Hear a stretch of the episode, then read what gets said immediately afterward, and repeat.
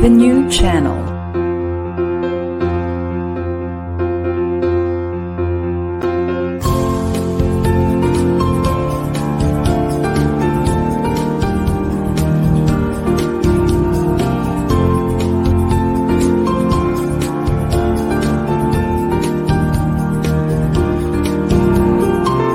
The new channel. Hashtag TNC Now.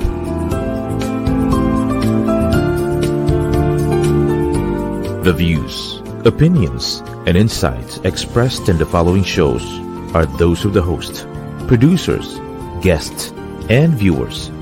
They do not necessarily reflect the position of the channel. Viewer discretion is advised. Ayon! Hello everyone and welcome to another episode of the new, chan- new channel. Our passion transform a community that sees and share all things new. We are your hosts. My name is Sean Mendoza. Carlo Valencia. and Eros Cabrera.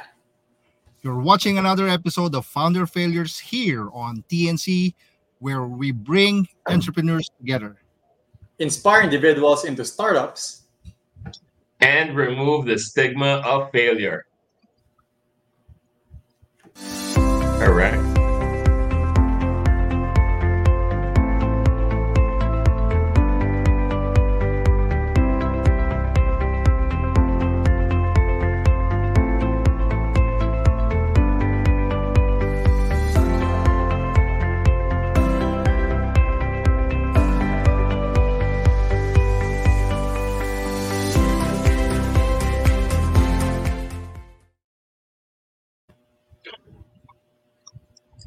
Hello, hello, hello, mga compadres, hello. Today is another episode of uh, of Founder Failures. Uh, actually, ngayon medyo exciting kasi our guest for tonight would be students who are actually aspiring entrepreneurs and startuppreneurs. Ano? So, probably let's um, see them to all together. There are three uh, from University of Batangas in Lipa City. Ladies, are you here? Very nice.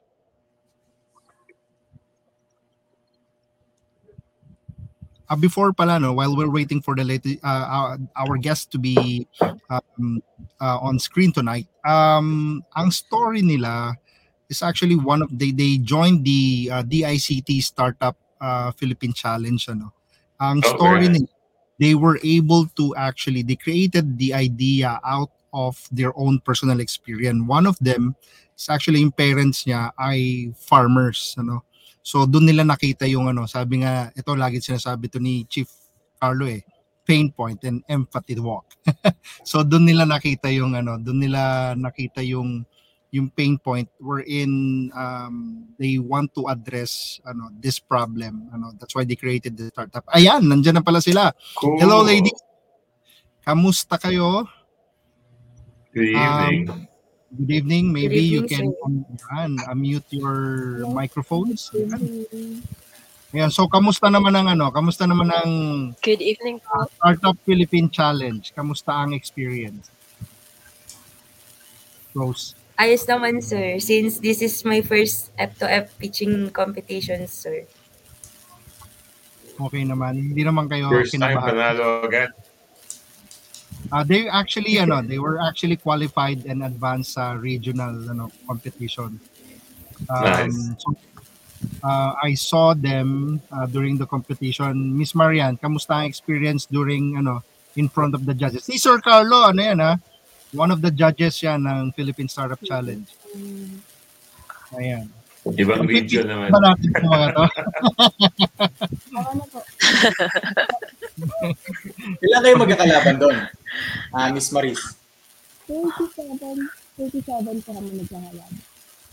Ah, 37. Tapos ilan ang napili to move forward? 37 po. Ah, 37 Kalayo and then three of them. Um, Miss Maurice, maybe you can ano, you can adjust your microphone. Ah, medyo mahina Medyo mahina microphone. lang yung audio ni Miss Maris. Oh, ni Miss Maurice. Si Miss Marian siguro tanungin muna natin. Miss Marian, ikaw, um, ah, ilan nga kayo magkakalaban doon sa regionals? 37, tama ba? 37 schools po.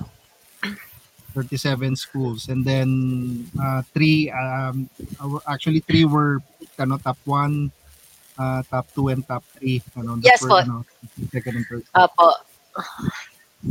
so the uh, congratulations nga pala sa Mapua Malayan College in Laguna so they won they bagged the first place and then second would be I believe Oh, very good. it uh, from Quezon all the way from Lucena and then the third one would be uh, Lyceum of the Philippines in Bata University in Batangas.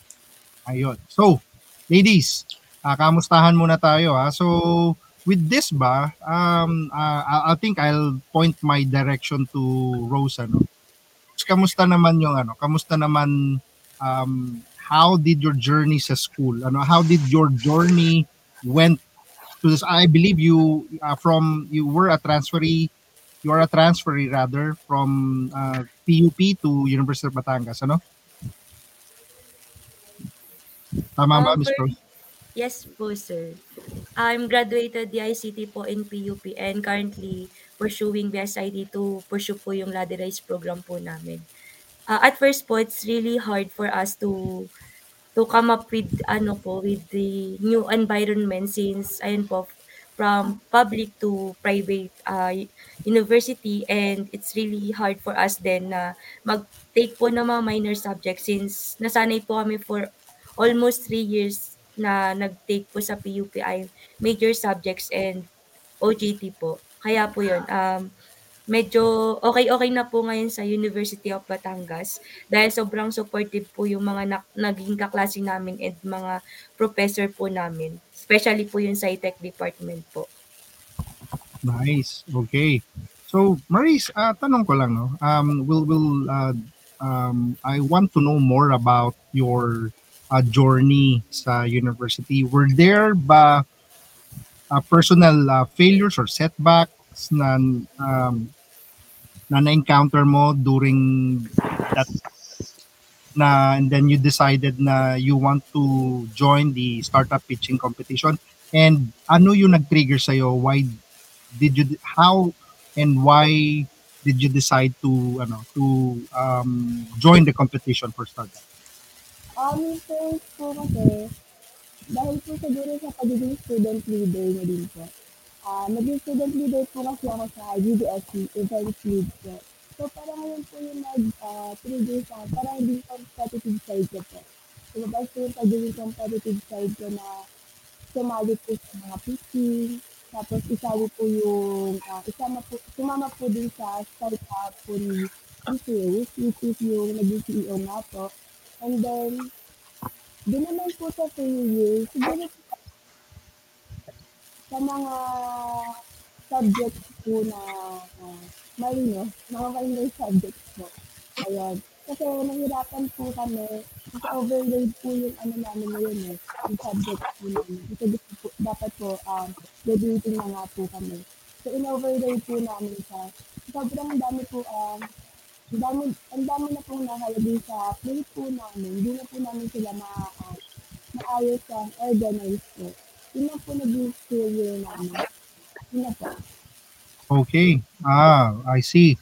Mahirap talaga yun ano? Especially pagsabayin yung uh, school ano? And then uh, pursuing a startup.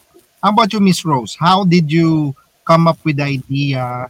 Uh, ano ba yung failure na na-experience mo? And then how did you come up with the idea of ano well, with with your startup with farms Ako, sir, I think hindi siya failure. Siguro constraint lang po, sir.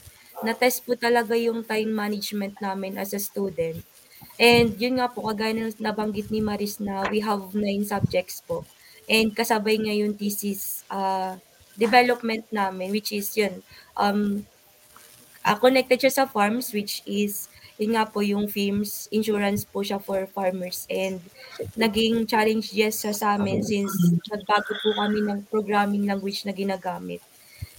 Time management po yung naging constraint. Pero yun, naging okay naman po siya throughout the process naman po since na overcome naman po namin yung mga differences po namin sa time since hindi po kami tatlo magkakaklase sa iba po namin subjects. Kaya po yun sir, mas organized po dapat yung calendar namin. I see. Um, if I may ask, ano, Rose, um, um, I believe uh, you nakwento mo sa amin kanina that your story, uh, one of one of your pain points um, coming up with this, ano, with with your startup would be your parents, ano, uh, dun nyo nakita yung opportunity um, from that experience. Can you share uh, us a little bit about the background uh, uh, nung nakamap nyo tong idea na to? Um, nag-start po siya sir since yung pinaka first choice ko po talaga is agriculture.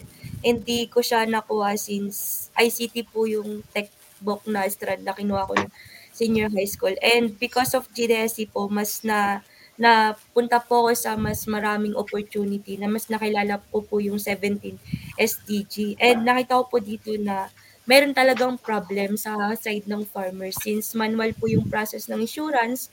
May mga cases po na nagkakaroon ng natural disaster dito sa area namin, especially po nung nagtaal erupt nung 2020 and lahat po ng crops namin naging ashes po and wala po kaming nakuhang financial support sa mga LGUs po natin. Kaya yun po, nag-come up ako na kami po, yung team namin na i-propose po namin to sa thesis project namin.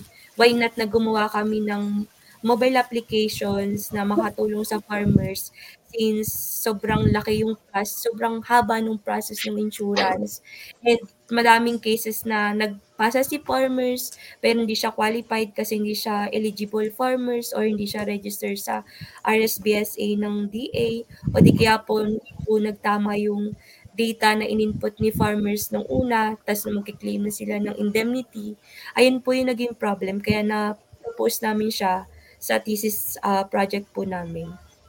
Hmm, 'di ba medyo um uh, siguro I'll, I'll throw this question naman kay ano kay uh, Miss Marian. May, um Miss Marian, ba kayo nahirapan initially?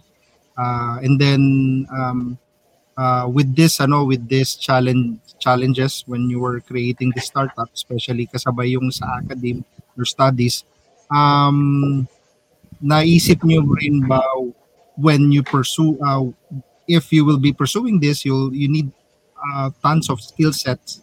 Not really tons but uh, key skill sets ano uh, para ma-pursue nyo tong entrepreneurial journey nyo Um, yes po, very challenging po yung pagsabay ng academics and at the same time pag-start ng um, pag-build ng startup. Especially since um, first time po namin um, sumabak dun sa competition. But at the same time, um, natututo rin po kasi kami dun sa process. So I believe na um, magandang step po yun para sa amin na nagsisimula pa lang po. I see. I see. Ayun. Actually, um, Chief Eros and Chief Carlo, no? So, um, I think especially for students, I believe that is the most difficult part. Yung pagsabayin yung studies and um, starting their startups. Maybe um, yung pressure nandun. Um, Rose, um, um, last question from me, ano, um, how do you guys handle pressure and then yung expectations lalo na sa academic then kasabay pa rin tong tinatayo yung startups how do you guys handle the, the pressure uh, for me sir nagbalik lang ako sa goals kung bakit ako nag-start ayun lang po yung motivation ko saka yung experience namin nga na as a farmers kaya dapat dapat gawin namin to kasi uh, I also advocate po kasi yung ano bridging technology in agriculture kaya kung magkakaroon po kami ng mga situations na mape-pressure, hihinto lang po kami, then evaluate namin kung nasang part na kami. Kung malayo na, then ano yung mga susunod na step. Hindi dapat namin um, eh, hayaan na matalo kami ng, ng uh, what ifs namin kasi yun, uh, isa din siyang constraint para sa amin na mag-push through. And balik lang kami lagi sa goals namin, which is to uh, to deploy farms and to make a greater impact through technology in our community, sir. Right. Really nice. nice. Really nice. Oh. Ah, ang maganda dun sa nasabi ni Miss Rose kasi nangyari talaga yun sa kanila. Ilang buwan nilang pinagdaanan yon and sobrang hirap nun. And kaya niya nabuo to. And lagi niya binabalikan yung why niya. Although times are really hard talaga. Bakit ko ba sinimulan to? And yun yung greatest motivator mo. Kasi ayaw mo ng pagdaanan and ayaw mo na itong pagdaanan ng iba. Tama ba? Yes, sir. Yeah.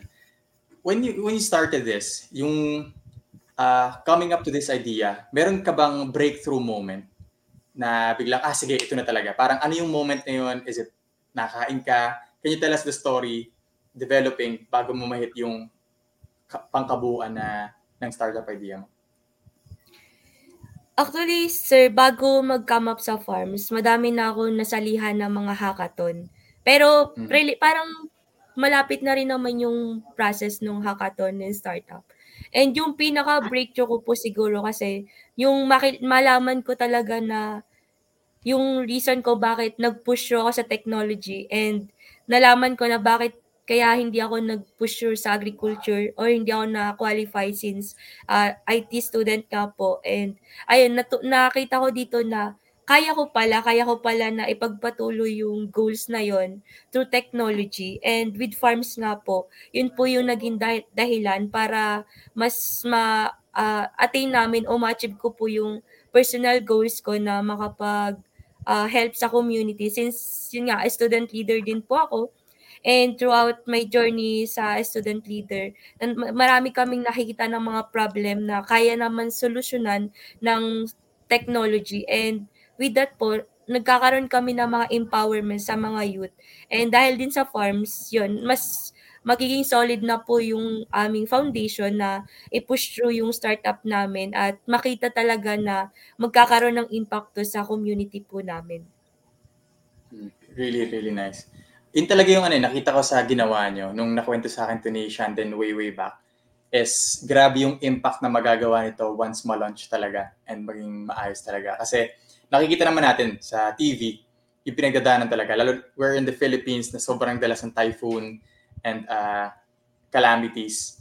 And sobrang impactful talaga na magagawa nito if ever talaga ma ma-push to. So I wish you the best and ma-push to. And uh, sa teammates mo naman, si kay Maris and Marian, uh, remembering back when you started this, ano yung step-by-step niyo na ginawa bago kayo dun sa pitch competition? Can you tell us the story nung forming the team, paano kayo nagkakilala, and and so on? Ah, ano po kami eh, dati na po kami capstone teammates. Yun po. Yun po siya nag-start. Ah, parang, um, tungkol din po, about din po sa farms, yung, ano, yung capstone po namin. And then, nahiwalay, nagkahiwa-hiwalay po kami. Kasi po, yung capstone po namin ngayon, two members lang po siya. Eh, apat po kami. So, naghiwa-hiwalay po. And ang magka-partner po talaga dapat ay kami po ni um, ni Yen at ni si President, si Dawid. Uh, medyo nawawalang audio mo, Miss uh, Marian.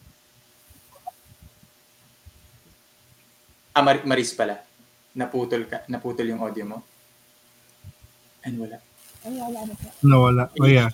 Yan, meron na ngayon. Meron na ngayon. Ngayon na po. Ngayon, okay. Okay na ngayon. Saan po ako na? Siguro mga 20 seconds. Ah, 10 seconds. 10 to 15 seconds. Ah, ayun po. Nahiwalay po kami Hindi ko ng na- teammates. Kaya tagdadalawa-dalawa po kami. Yun po po. Yan. Naging, ah, naging teammate ko po ay si, yung isa po. Isa pa po namin sa groupmate. And then, yung nag-chat po kasi si Sir, sabi po ay, isali daw po namin, isali daw po ni Rose yung capstone po nila. Ako po yung kasama nun. Ako po yung kasama nun that time. So, sabi po ni Rose, baka daw po pwede pa magsama ng isa. Kaya po, nakasabi po ako sa farms ko. Yung fishing din po. Then yung, um, ano po namin nun, nag-travel po kami dyan kasi po, ano, ang bilis po nung, ano, time duration, parang two days po lang ata, or, apo, two days lang po namin ginawa yung deck, and then, kailangan na po namin pasa ng video, parang po talaga namin siya. Yun po yung naging ano namin. Pero naging okay naman po. Nakapasok naman po kami. Yeah, that's great. Two days pero na umabot ng regional, di ba? Tapos lalaban pa ulit. Yes. Siguro, Ang lupit. Siguro may malupit kayong mentor. Kaya siguro. Yo. Yes, baka. Oh. baka, baka ito, sino ba yung mentor niyo? Sino yung mentor niyo nung sa two days na yun? Sino ba yung mentor From, nyo? Sino ba yan? Sir Sean yung bata. Wow. Ah, si Sir Sean. Sounds Sir family. Oh, sounds family pala yun. Ayun, but ano, but it is actually, ano no, um, sorry sir, uh, Chiferos. It's actually very good kasi within two, uh, in two days time, nakagawa kagad sila ng pitch deck. Uh, normally, that what happens sa, ano no, uh, in the re- in real world, um, kailangan mo ng pitch deck kagad ano para may pakita kagad sa investors and then go na agad. Um, that's actually ano, that's actually very good and very ano, very um, uh, I would say impressive, impressive. yeah, really What's great, the, very impressive. uh, are you offering insurance services or technology to existing insurance providers? Siguro si Miss So, Rose hindi to. pa ako nag-attende. si Miss Rose. Um, sir, yung ini yung ah, service po ng farms is to make ah, digitalize po yung process ng ah, insurance ah, process ng mga farmers which is partnership with local government unit which is Tanawan City Agriculture then ah, PCIC they are the one who finance the ah, the farmers po for their indemnity po and yung throughout our research right? po throughout Na kumaga Our ikaw, research- hindi ka magpo-provide ng insurance. ah yes po sila You're po the yung magpo-provide technology. PCIC po Mm. Yeah. So, um, at the risk of sounding old, but I will, um, uh, ikukwento ko na rin. In back in the day, back in the early days, one of the um, one of the startups na basta this founder that I met, essentially ang nagawa niya is he was a website that essentially ano siya, anong tawag doon? Um, the table. he essentially makes recommendations kung anong insurance ang dapat mong kunin. Or I think Mm. loan, I'm not sure. Uh, but anyway, and then he has a lot of, you know, take this quiz, take this survey type of thing. And then based on that, oh, ito yung recommended namin. And then may forms na rin, di ba? And then meron kang parang mini account manager thing that that you can consult with that helps you with the guidance. So I would imagine something like that. Pero that person or that startup niya, hindi siya nag-i-insure mismo. Taga ano lang, kumaga intermediary, so to speak. Mm. Yeah, they're like that's uh. Uber, Uber and Airbnb. They don't provide the Mm. houses and the taxis. Sila yung pra- platform lang to make it easier. Similar to that. Right. Okay. Si ano, I think ano, si um Miss Marian ano, um what would be your advantage ano? Uh, sorry to cut in. what would be the advantage of farms dun sa ibang um let's say um farmer applications or technology we have right now? Sorry ah, parang judge na rin sa Philippine Startup Challenge. What's your advantage? ano sa tingin mo? Po yung memories eh. Romantic ba? Ano po? Opo, nostalgic. Ano po, actually yung application po kasi namin, meron po siyang advantage since yung farmers din po kasi is magkakaroon po sila ng um mapapayagan po silang mag-sell ng crops nila. So hindi lang po sila basta-basta na makakapag-file ng insurance since um as Rules mentioned earlier na digitize digitize na po siya. So less paperwork and no hassle na po since ang ang tagal po kasi nung process sa insurance eh nung as nung napag-aralan po namin and na pag-research po namin kung gaano katagal yung process. Sobrang dami pong need i-file. So kaya naintindihan po namin na ah kaya pala maraming farmers yung tinatamad mag-file ng insurance para sa pananim nila kasi hindi lang po siya isang papers, tatlo po eh. So so tas ang haba pa po. So parang with farms po, sobrang dali na po gawin lahat. Basta may internet lang po and gagamitin lang po yung application. Yun lang po. Nice. Nice. Chief Eros. Yan. Uh, for my last question lang, ito ay circling back sa sa mentor.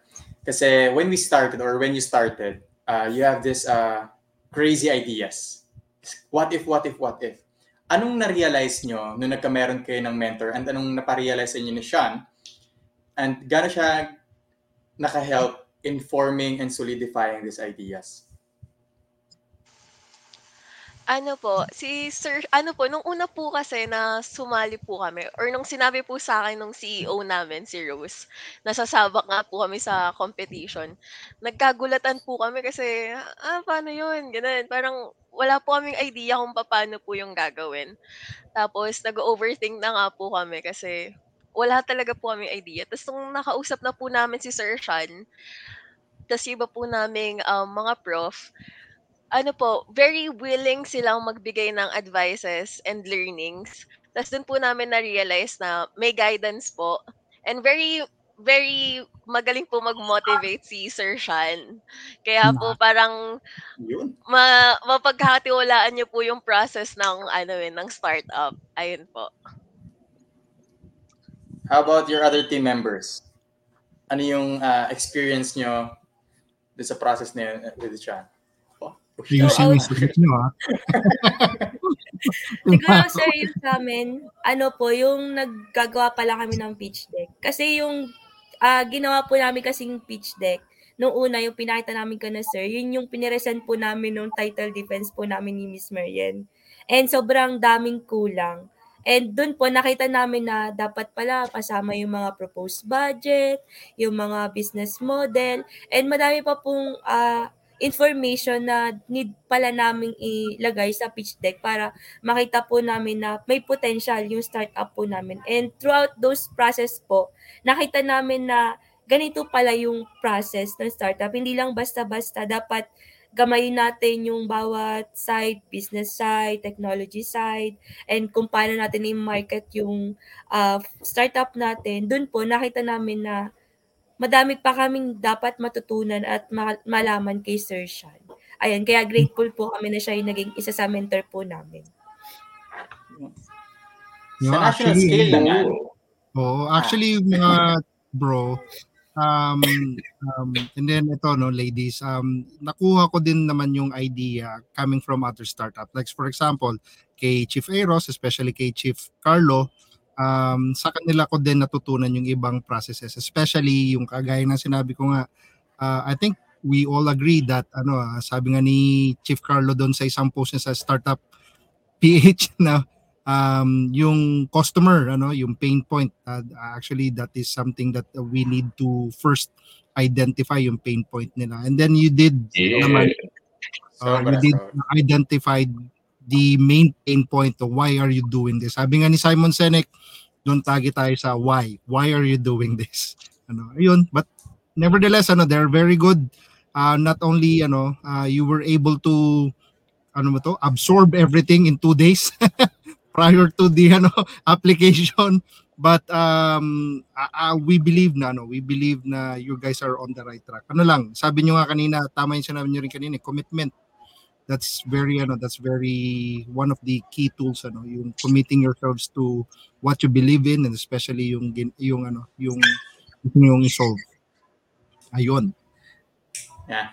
From going to our university's uh, mentor and ngayon isa sa pinakamalupit na mentor Yan. Pilipinas yes yes let's hear out let's move to Sir Carlo maybe you have questions what, Sir Carlo what do you think ladies what do you think made you win what do you think? Uh, what made your entry and your pitch better than the others?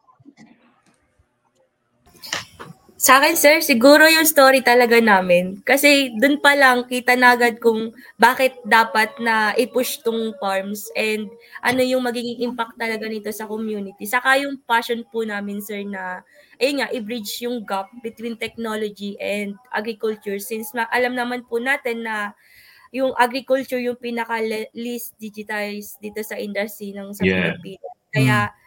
Kung ipupush at ipupush talaga po to malaking tulong to hindi lang po sa Calabarzon kundi po sa buong agriculture sector po. Nice. Very nice. So magsa-start na kayo ng startup? I'm curious, Yes. do you know what that means? Th- That means hindi na kayo maghahanap ng trabaho. Um, sir, siguro need pa rin namin yung ah, skills na makukuha namin sa corporate since ah, I am CTO din po and I really Mhm. need to develop pa po yung skills ko in terms of development po since mga basic project pa lang naman po yung nagagawa namin dito sa university. And What by the way, uh, bro, by the way, uh, Hmm. also these ladies are part of the Google Developers you know, Academy. Oh, very nice. My skills na. Oo. People don't people don't win competitions by luck. Right? Tama. Or just Tama. because guwapo yung mentor mo. Na. Magaling yung So I, I have no doubt you guys have the skills. Um so and you know one of the reasons why the ICT has this competition is because it wants to expose students like yourself to entrepreneurship as a career path. Um, it, you don't need to get into that, but it's something that you should consider, especially since maganda nga yung idea. Entrepreneurship, meaning not looking for a job, but doing this as a business, means you can change lives and your life will change. Do you see that now? Do you see thousands of people benefiting from the work that you do? Versus mag apply ka as a developer in a big company and you're just well better in small company right but you will be a soldier if you work if you look for a job if you find if you start your own business you will be the general neither is wrong or right. May mga taong pang sundalo may mga pan, taong pang general di ba? Um ano yun? Bawat trabaho ay ano yan may dangal kumbaga. But the question is like what are what are your strengths? Matched um, for. You look like somebody that can lead a team and are an organization and build great products but i might be wrong so if you haven't thought about entrepreneurship that way then i'm, I'm glad to have spoken to you about it that way kasi yun nga eh, hindi na to yung maghahanap ako ng trabaho, tapos eventually mapopromote ako, tapos eventually maganda na yung sweldo, and then magre-retiro na ako. Cool. Have you guys thought about it that way? Rose, Maris, and Marian? Sa akin naman, sir, after siguro makakuha ng ayos na experience sa corporate, gusto po magtayo din ng organic farming kasi currently po wala kaming sariling lupa na kinocultivate and for real, for Mhm. leasing lang po. Kaya gusto ko po talaga na makapag-ipon and makapagpunta yeah. sa farm. That's absolutely fine as well. You can definitely do that. Yeah, Right. especially no no. Uh, Chief Carlo no, especially kay tama yung sinabi mo kanina. Uh, especially if, you- if this startup of yours will be able to help a lot of farmers uh, I think this is something that uh, you really you guys really need to pursue kasi mas marami talaga kayong matutulungan especially sabi nyo nga kanina uh, wala masyadong uh, startups or any corporations that uh, um, dealing with ano with agriculture especially tech in agriculture. So i think this is something na very novel and then very i would say uh, highly scalable kasi uh, sabi nga apart from do sa sinabi ni Sir Carlo kanina na isang ano i think you are one of those people na you would be able to change minds of the farm Yeah, there's there's um there's a couple actually I have a prospect na binigyan ng proposal about training their um micro insurance association of the Philippines or something like that. I'm murdering their name. I apologize kung nanonood po kayo. Um, pero hindi pa ako sinasagot sa proposal eh. But the proposal was to train their members on how to use the app. And my response was, dapat po yung app, ang goal nyo is hindi kailangan ng training para gamitin yung app. Pero okay lang. Yun, yun doon talaga tayo magsisimula. Yeah. Right? So there. Um, what do you think? So, um, nawala na tuloy ako. Do you consider yourself, kay Marian naman tatanungin ko kasi Miss Marisa, I apologize, hindi talaga kita marinig. Miss Marian, do you consider yourself resilient?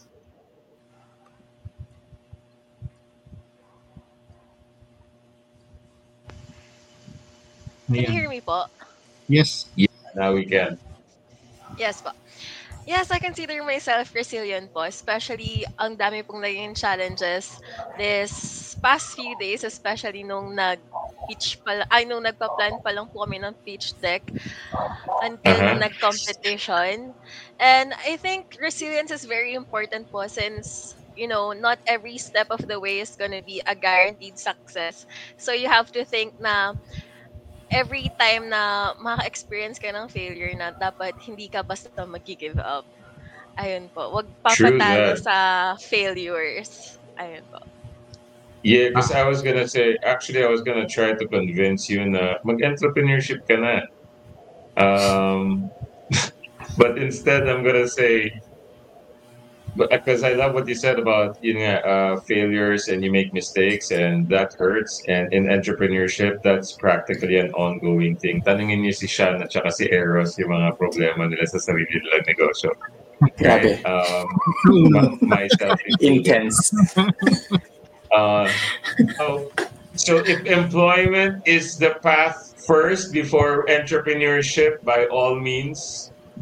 Um, but still, very much congratulations. Uh, very happy, very proud that this idea came to fruition. Diba? And, and um, but I actually, as an advocate for startups, I hope you change your mind. I hope next year or two years from now, Sir Carlo, remember us? O, tinayo na namin to. Nag-all in na po kami, all in. Namin. We're unicorns now. Especially, ano, especially we want also to see another unicorn coming from the Philippines. Apart from Canva. Sure. mm Nag baka mag-opisina na yan sa ano, may isang building na kayo sa Batangas. Ano yan? Sa- Um, Sa outlets. Sa PEZA zone. So, nakapesa na kayo. Yan. All right. So, um, any strategies that you uh, that that you would like to recommend on how to um, how to build resilience?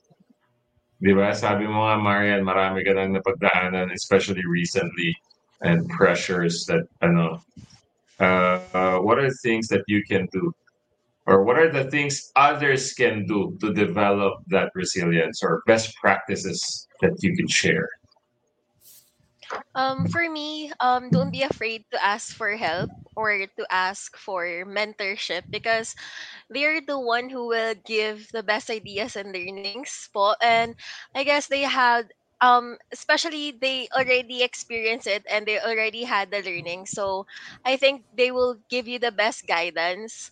And for me, as long as you're learning, as you encounter failures, you'll be able to achieve the goals that you have once you apply all of those. Ayun po. Mm, nice. cool Nicely said. Ayun. Um, maybe ano no, uh, I think one of the one of the things siguro na itatanong ko rin sa inyo ladies, uh, bukod dun sa strategies, how paano nyo nababalanse yung ano, in time nyo as a student? I think that's part of a strategy din na ginagawa nyo personally. Balancing everything, especially right now, I believe you guys are on, uh, will be on midterm examinations next week, no? So, paano nyo siya nababalanse? Especially, uh, I think, uh, nasabi nyo sa akin your interest on um, competing again on another pitching competition. So how do you guys balance everything? School and ano, startup and then personal life. Ano po? Ayun po. Um, nagsiset po kami ng nagsiset po kami ng time kung anong oras po kami magko-call or magmi-meet or pupunta po sa CBI para po mapag-usapan yung plans po namin or yung mga dapat po naming gawin. And then, if hindi po available yung isa, then um, imomove po namin or if hindi po talaga pwede, kami po muna yung gagawa nung yung available po na members muna yung gagawa po nung um, task niya para po hindi po matambakan na matambakan yung gagawin. Ayun po. I see. Okay. How about si ano naman ano? That's that's very good. Um yung org- yung organization skills nyo na pa-practice. How about Miss Maris? Although your audio is ah, siguro lapit na lang tayo ng konti. No? Huling pagkakataon na. Oh, pagka, this is your chance to shine. Um, how about you, Maris? Kaya Yeah. Ano Ah, po, lakasan mo. Sige. Um, hindi na po kami natutulog. Good. ano Tama yan. Nawalat namin yung mga um, gawain po na hindi naman po need. Like po na nanonood po ng uh, nag-phone po. Kasi di ba po minsan, lalo na po ako, ma- medyo yung time span ko po kasi maliit lang. So, pag nakita ko po yung phone ko na papasay po ko, naabot po siguro ako ng mga hours dun sa pag isa, nagka-time management po ako. Um, yung mga activities ko na hindi sinasenda sa amin, ginagawa ko na po yung And dahil po um, kasi po, um, ang dami po namin backlogs po na naiwan. And then, yun po, kapag po sa gabi, hindi na po kami nag, uh, nanonood, uh, ginagawa ko na po sa agad. Para po, tapos na po siya, and then po, ay nagagawa na po ako ng iba. Lalo na po yung mga paggawa po ng reviewer. Kasi hindi ba po siya need po. Ayun lang. Nice. Okay. Pero okay naman ano, okay lang yung hindi matulog, pero wag naman sobra. Ah, although kasama yun sa journey ah, of being a startup founder, ah, there will be talaga nights na ah, medyo kailangan mo mag-extend ng oras to work things out, especially being an entrepreneur. Ano, parang yung training nyo kasi as a student na hindi ah, yung paggawa ng projects na inaabot ng ah, late nights, ano those are I think will be a very vital ano uh, skill na ma ano, parang kumbaga parang training niyo na siya nasa school pala kayo as of now uh, para sa future um ayun uh, Rose how about yourself Sa akin naman, sir, since nabanggit ko na yung time management, add ko na lang po yung nililist ko po yung mga tasks na kailangan namin gawin within this week and iwiway ko po doon kung alin yung dapat na unahin. Halimbawa, if malapit na yung deadline, then siya yung uunahin ko. Tapos po, nilaless ko na po yung paggamit ng social media as much as possible. Sa LinkedIn na lang po ako nagbabrowse kasi pagka sa Facebook po, nauwi po ako sa Reels eh. Kaya yun po, nilaless ko pong gumamit ng social media. Yun ang Saka po, um, pag meron pong mga oras na bakante kami, especially po, mada- mahaba yung vacant namin sa school, pag tumatambay po kami sa library, yun po, ginagawa na po namin yung mga tasks na pwede naming magawa sa library and itutuloy na lang po namin siya sa bahay. I see yan mga students ah you have to ano you have to listen to these ladies on how they balance things and then um, their journey sa uh, entrepreneurship but again unfortunately we have limited time uh, to discuss Yeah. everything One Oh. thing, okay lang mag ako ng isa lang yeah yes please go para maano ko lang sana. Pero tunay yung ladies, uh, in your journey dito, discipline will be a huge part of uh, this process. And yun talaga yung makapag-differentiate sa inyo and other founders and other startups na ano. Kasi yung discipline nyo talaga and yung habits nyo on day-to-day and yung uh, getting the job done on a daily basis, keep moving forward kahit sobrang dami nangyayari and uh, everything's crumbling. Everyone is getting your attention, your phone, your family, or lahat. And how can you balance that and still move forward kahit madami nag humihigit ng energy nyo? Sobrang ano yun. Pero kung kumishare lang ako sa bagay, time block, kung, kung baka ginagawa nyo din to, this changed my life. Since ginagawa mo din to, Rose, pero time blocking, day to day, every hour of the day, Yan. lahat naka, Yun, lahat ng important list, tapos kada oras, kada 30 minutes, lahat ng plan mong Bullet gawin or journal yan? Ah, other yun, I have a bullet journal, I have a journal mismo, Di ba tapos ba time, yan? block, time block. Oh, I have three systems. So sa journal, Solid. dahil nga, sa sobrang, kaya nga sabi ko sa inyo, parang discipline will be a huge part of this. Lalo si Sean and Carlo, sobrang dami din nila ginagawa. So building systems on your day-to-day habits, ah yun, mas mapapabilis lahat ng ginagawa nyo. And um, para hindi kayo mag-procrastinate. So yeah, time blocking, nakuha ko to kay uh, Elon Musk. Wow, tsaka kay Jeff Bezos. Yun. Uh, day to day, every hour, kasado, hanggang alas dos every day. Lahat ano. Pero yeah, it's it's great na yun din yung ginagawa nyo ngayon. And I see na mas may improve pa yan. Ano yun sa journey na to. Keep it up. Cool. So much learning today. Yeah, indeed, indeed. Tama. I love it. Yeah. So just to uh, just to wrap it up, um, some of the things that I took note of. Number one is actually early on the experience makes it worth it, right? Um, and I I can't agree more. Um, you know, you might fail, you might succeed, but one thing you're gonna do is you're gonna remember this for sure um, in these years and these moments that you have now. So definitely make the most out of it. Make learn the most out of it. Di ba? Um, I like the fact na marami na kayong sinali ang hackathon. I, I am reminded by uh, Pia Wurtzbach ba yun? Di ba? Sinabi niya like she's joined so many Miss Universes already by the time she became Miss Universe. It's really, you know, and that's later on you'll find in your entrepreneurship journey, marami kayong susubukan hindi gumana and then try again but better next time. Right? So very nice. Finally, nga, time management.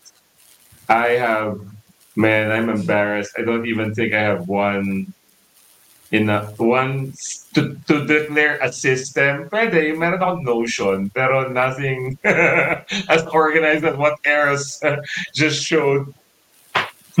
So yeah, time management, absolutely, that works. Having systems is, if anything, I think what Eros showed is, ano, eh, it's important to have systems.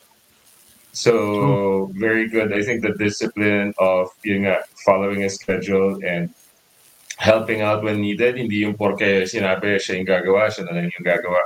I think those are really very good as well. And so teamwork, teamwork is a factor. Cool. So so there. Good job, Ayun. ladies. Congratulations.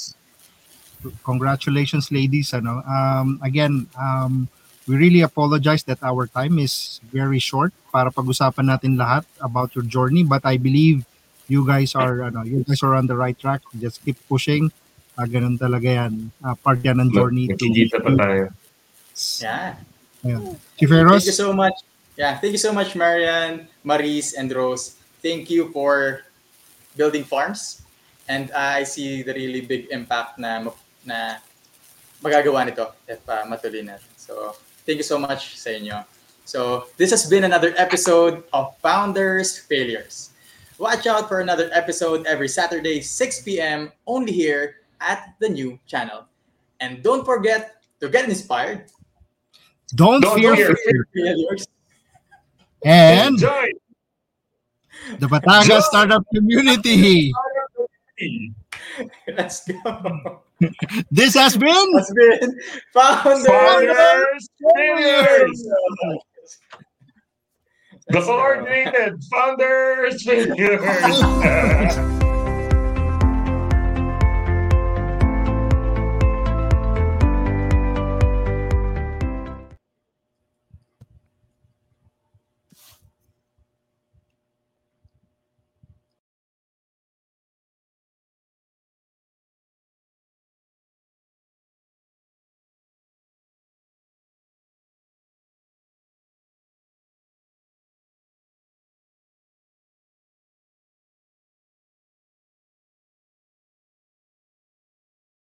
Ang ubo, mabilis lumala. Kaya dapat agapan.